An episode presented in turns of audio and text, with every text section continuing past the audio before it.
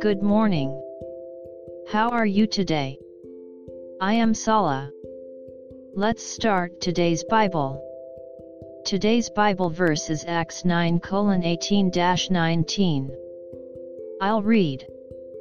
At once something like fish scales fell from Saul's eyes, and he was able to see again. He stood up and was baptized. Amen. We feel anxious if we cannot see what will happen next. Saul was given by God a mission as a chosen vessel. But he must have been worried if he would be accepted by the Christians whom he had been persecuting exhaustively. By the prayer of Ananias. However, something like fish scales fell from Saul's eyes.